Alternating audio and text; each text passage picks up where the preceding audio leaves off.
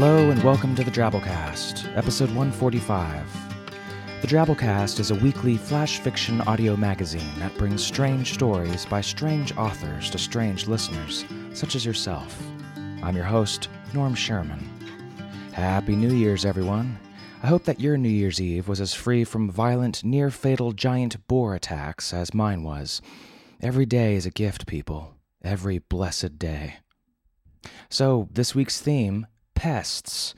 You know, pesky critters. They're everywhere, all around us, and they come in all shapes and sizes. Some ruin your tomato plants. Some dig tunnels around your front lawn. Some leave little turds in the cupboard, and some make your testicles itch and burn like the hot fires of Hades.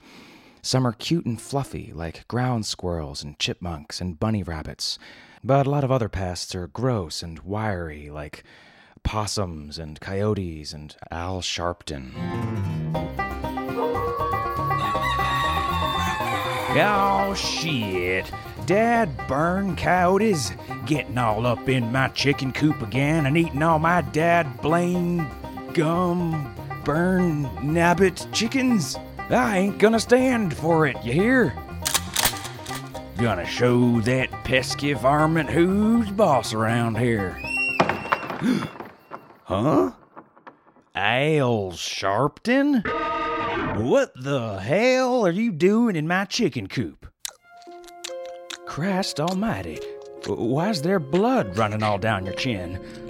Holy hell, are you are you eating that chicken? That's an egg laying hen, and it, it ain't even fully dead yet. I have the right to have a view, even if it's extreme. Well, that might be the case, but you ain't got no right to break on up in here and get all gorged on my domestic poultry stock. Uh, what do you think this is? Kentucky Fried Chicken? KFC, that's foul. What? Uh, oh, they're foul. Oh, I get it. Ha ha. Yeah, you think you're real clever there, don't you, Mr. Reverend fella? Uh, waltzing up in here like you own the place, just doing whatever you feel like. Corporations like KFC can do whatever they want to chickens. Well, I don't give a crap. You ain't no KFC. You can't just break up in here and eat my damn chickens for Christ's sake. That thing's still alive, you sick son of a bitch. It's alive. Frankenstein chicken. Wrong, asshole. Them's are Jersey Blues. Ain't no such thing as no Frankenstein chicken. Frankenstein. Yeah, oh, Frankle Shine, whatever. Those are goddamn Jersey Blues. Frankenstein chicken. It's a historic fact. You need to stop thinking you know more than God. You need to stop eating my damn chickens, Reverend. Their legs can't even hold them up. No, no, you listen to me. I'm gonna give you to the count of three to drop your little Frankenstein there. Frankenstein chicken. No, you called him Frankenstein chicken. See, you can't even remember. Frankenstein. Franklin. Franken. Franklin, I heard you say it. By your your your hallucination. Well, I'm sorry. I heard it. You're, you're not even I have the listening. right to have a view, even if it's extreme. Of course you do, but uh, what? you- Nobody. You don't even know what you're talking and about. offered to you, I Oh, provide here we you go. the Here it info. is. You still turned around and said I said what I told you I didn't say. Well, yeah, but. but wait a second. What? That didn't make no sense. All right, that's it. Get the hell out of my chicken coop, you dirty varmint. Get on out of here. It's Drabble time. Drabbles are stories exactly 100 words. Send yours into drabblecast at yahoo.com. This week's Drabble comes to us from Ashley Nervabig out in La Jolla, California, and it's called Pest Proportions. Becca awoke to scratching in the wall beside her bed. Damn rodents, she thought. With an open palm, she smacked the wall. The scratching ceased. Becca snuggled deeper into her bed. A moment later, Becca's eyes flew open. A larger, harder thump had responded to hers. Pushing herself up, she put her ear to the wall and knocked twice.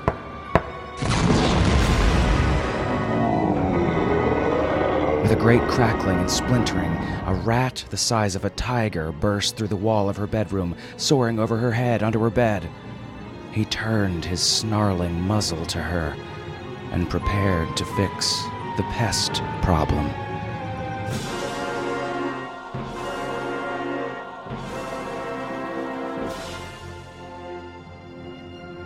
Well, our feature story this week is called Varmints, and it comes to us from author Steve Lowe. Steve writes dark stuff, except when he doesn't. His fiction is forthcoming or has appeared in Drabblecast, Three Crow Press, Allegory, and a bunch of other places. Steve is also a sports writer for the South Bend Tribune and covers the Notre Dame hockey beat. In his spare time, he enjoys writing autobiographical blurbs in the third person. So, without further ado, Varmints by Steve Lowe.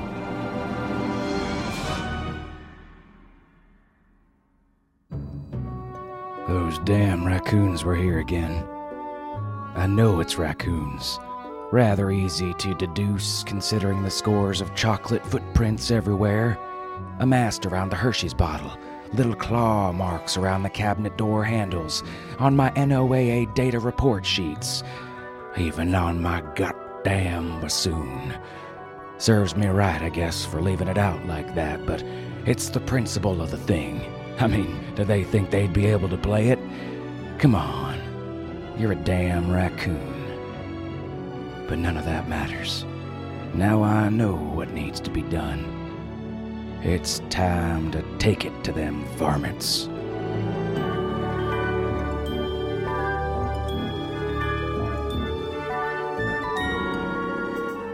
Mama said learn an instrument. When the pecking order in band class found its way to me, it was down to the tuba or the bassoon. I picked second to last, and I snatched up that bassoon like nobody's business. I felt bad for poor Philo for about two seconds, but there was no way I was coming off that bassoon. I wouldn't have cared if it expelled noxious gas every time I played it, or if it was dipped in pink paint and sparkles. It was still better than a tuba. Philo got his ass kicked that very afternoon trying to lug that case home on the school bus. Poor Philo, we hardly knew ye. But I digress. Uh, we were discussing raccoons. Yeah, lock the doors, set the deadbolt, put out traps, it don't matter. They still get in. After the third or fourth time, I got wise. There was more at work here than simple hijinks by Procyon Lotor. This wasn't just figuring out the bungee cord hooked over the garbage can outside. This was sinister, diabolical. This was scary shit, man. The raccoons had a key. Now, can a raccoon take a house key and make an imprint in a bar of soap? Then take that to a somewhat dishonest key maker's shop, then return with this newly fashioned counterfeit key, insert it in the slot, disengage the deadbolt and the knob lock, and gain entry into a domicile? A fair enough question, I think. And my answer? Yes. My proof? The sticky little chocolate footprints leading from the kitchen, down the hall, into the bathroom, and up into the sink, peppered around the light switch, and covering the soap tray next to the faucet. Oh, they're definitely smart, but not quite smart enough. Were they maybe a step or two higher on the evolutionary ladder, they'd have enough sense to wash away their sugary evidence when they were done. Bunch of dopes. But what to do about it? What do they want? Why have they chosen to accost me? Around every corner, I see beady yellow eyes, and the burglar flash those little masked deviants. They're watching me at all times, peeking around the dumpster, watching me come and go from my lab, around the fields, observing my experiments. I've taken to keeping my notes under lock and key, but obviously that is no longer enough since the little shits are accomplished safecrackers. Each and every day, another weather balloon is gone, its mooring tether clearly chewed through, a wealth of meteorological knowledge lost to the turbulent Midwestern breezes. I still receive readings for a few days, after noting upper atmospheric conditions over God knows what state West Virginia, Pennsylvania, Ontario. Now, I know, at best, these appear to be only minor annoyances, the mischievous deeds of nature's maladjusted miscreants. But a more sinister observation pegs these acts as motivated toward destroying me personally and professionally, making me responsible for several thousand dollars worth of government equipment, not to mention setting me up as an unreliable boob, unable to secure a simple knot. But my suspicions lead me to the direst of scenarios. This is but the first act of a broader offensive. A probing attack by an army of highly trained combatants perfectly suited for urban or rural insurrection. The first wave of a multi pronged assault, frontline insurgents of a terror war. I have been singled out for reasons unclear to me. Oh, but I will not shirk from my duty as a first response defender of freedom from animal aggression. However, my path is unclear. Do I take up arms and battle them in the open? Do I dare attempt to match their skills at guerrilla warfare? Exactly how the hell do you fight a pack of goddamn raccoons? Then it hit me. The bassoon. The siren song of my baritone woodwind. Each night I played, the next morning I'd been overrun. As rats to the piper's flute, so flocks the coon to my bassoon. Oh, don't you roll your eyes. I swear every word of this is true. This is serious. And I begin to prepare as such.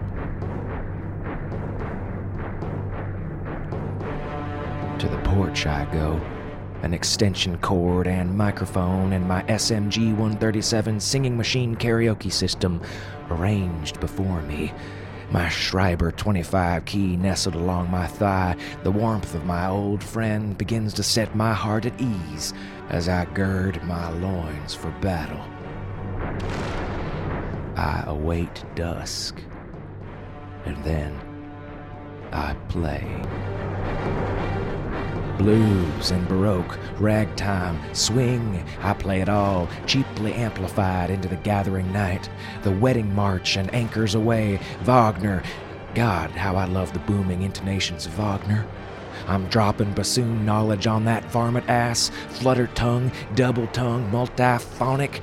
I am become Heckle and Alman Raider. I am Telemann. So swept up in my concert am I, I don't quickly notice the sets of eyes amassing along the perimeter of my home. They burn from the shadows, enraptured and unblinking. Upon seeing them, I pause, a heavy E flat hovering in the air like smoke.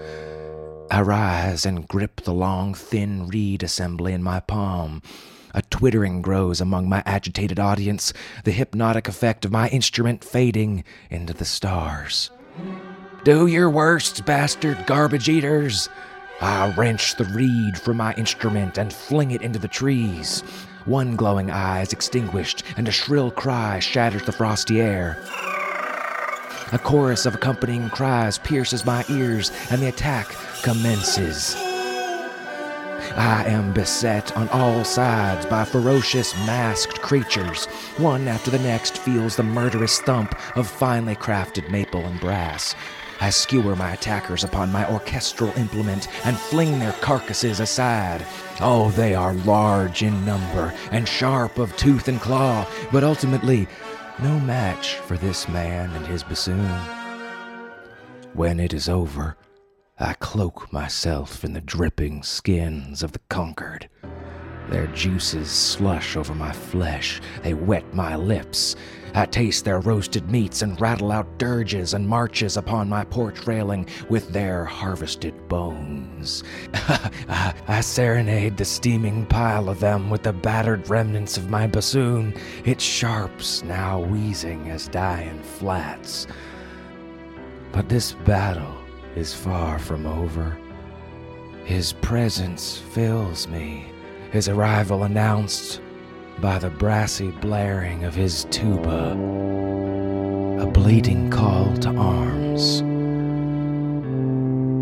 The varmints are defeated, but I now have discovered my true enemy, whose hand has guided these events all along.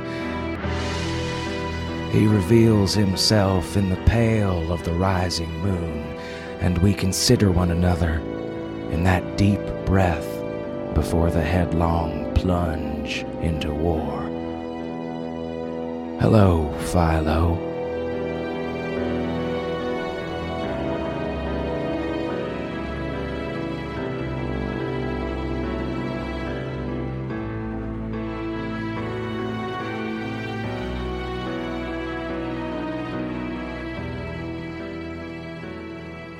Well, that was our story.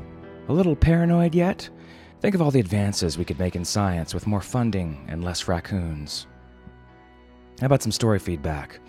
Exactly five episodes ago, we ran our 10th trifecta special, which featured Invisibility for Beginners by Michael Swanwick, Bubbles Surge from Froth by Frank Key, and Outside the Box by John Haggerty.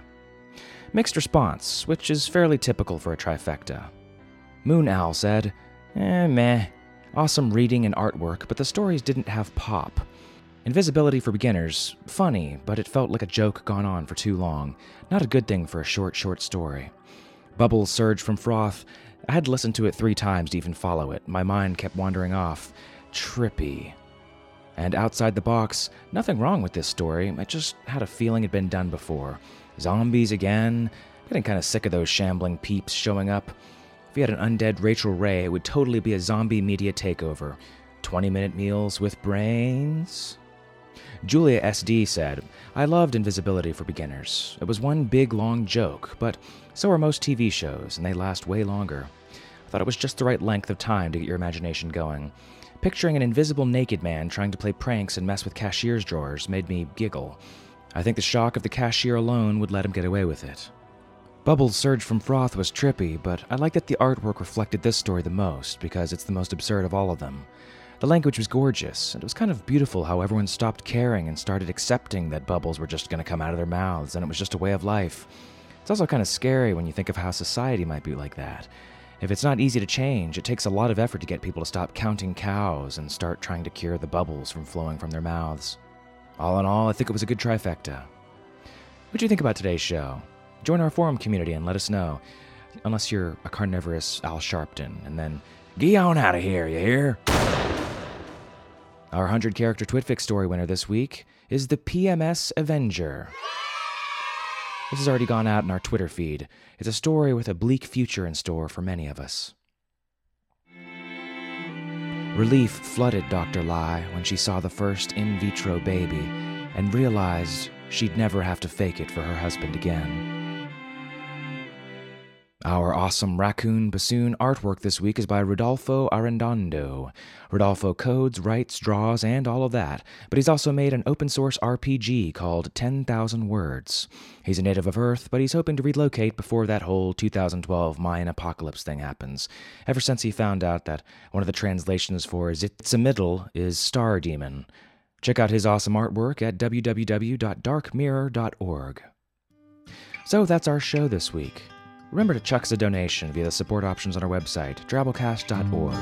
We could always use the help. Share the show with your friends, blog about us, write us a review wherever you pick up the feed. It's all so very appreciated. The Drabblecast uses a Creative Commons Attribution Non-Commercial No Derivatives license, which means don't alter the show, don't go around selling it to people, and don't sabotage anyone's meteorological apparatus with it. Other than that, share it all you like.